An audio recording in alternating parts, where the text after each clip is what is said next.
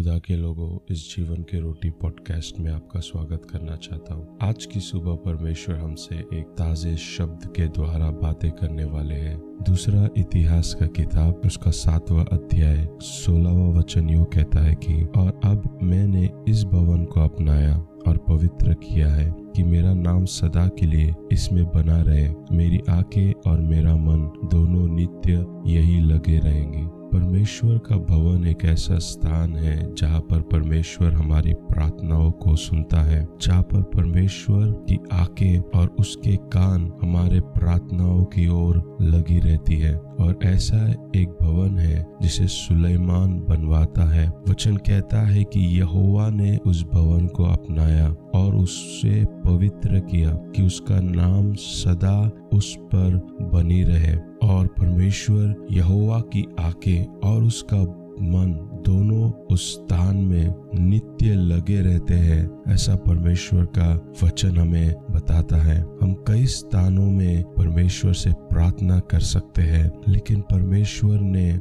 एक स्थान निश्चय हमारे लिए नियुक्त किया है, जहाँ पर उसकी आँखें खुली रहती है, हमारे प्रार्थनाओं को लेकर। जहाँ पर उसके कान खुले रहते हैं, हमारे प्रार्थनाओं के प्रति जिस स्थान को परमेश्वर ने पवित्र किया है, जिस स्थान को परमेश्वर ने अपनाया है, कि उसका नाम वहाँ सदा बना रहे। जिस स्थान पर परमेश्वर की आँखें और उसका मन नित्य लगे रहते हैं। खुदा के लोगों, क्या आप उस स्थान को अपने जीवन में पहचान सकेंगे? क्योंकि वो स्थान इसलिए मुख्य हो जाती है कि परमेश्वर अपने लोगों की प्रार्थनाओं को उस स्थान में से स्वीकारेंगे। यदि हम परमेश्वर के वचन को पढ़ते हैं तेरह वचन में लिखा है, यदि मैं आकाश को ऐसा बंद करूँ कि वर्षा न हो, वह टिड्डियों को देश उजाड़ने को आज्ञा दूँ, वह अपने प्रजा में मेरी मरी फैलाओ। तब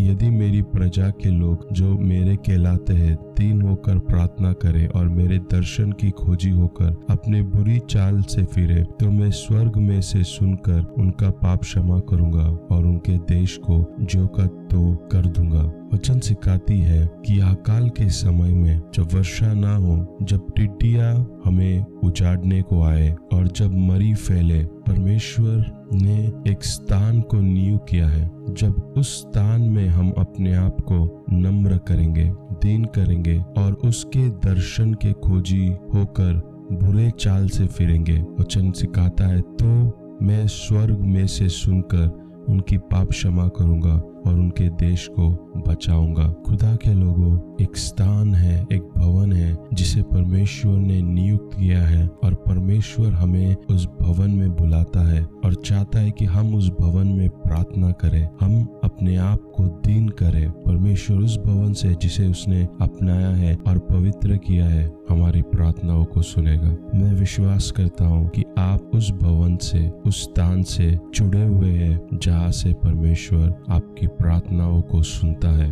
अगर ऐसा नहीं है तो हम उस स्थान को, उस भवन की खोज करेंगे। उसे पहचानेंगे और उस स्थान और उस भवन से जुड़ेंगे, जहाँ से परमेश्वर हमारी प्रार्थनाओं को सुनता है। क्यों ना हम अपने आँखों को बंद करते हुए प्रार्थना करें। धन्यवाद खुदावन। परमेश्वर, इस शब्द के लिए हम धन्यवाद करना चाहते हैं। परमेश्वर, आपने वायदा दिया है खुदा, कि आपकी आँखें और आपके कान खुदा, आपके भवन में होने वाली प्रार्थनाओं के लिए खुले रहेंगे। आप अपने लोगों का उद्धार करेंगे। इसलिए धन्यवाद। जिस स्थान को, जिस भवन को आपने हमारे लिए नियुक्त किया है, उसे जुड़े रहने के लिए हमें सहायता कीजिए। आपके लोगों को अनुग्रह दीजिए और अगुवाई कीजिए। इस दिन के लिए हम धन्यवाद करना चाहते हैं। यीशु के नाम से। हमें खुदा के लोगों, इस पॉडकास्ट ने आपको आशीषित किया है। आप इसे दूसरों के साथ साझा कर सकते हैं। इस आशीष को आप बांट सकते हैं। खुदा आपको आशीषित करे। अमेन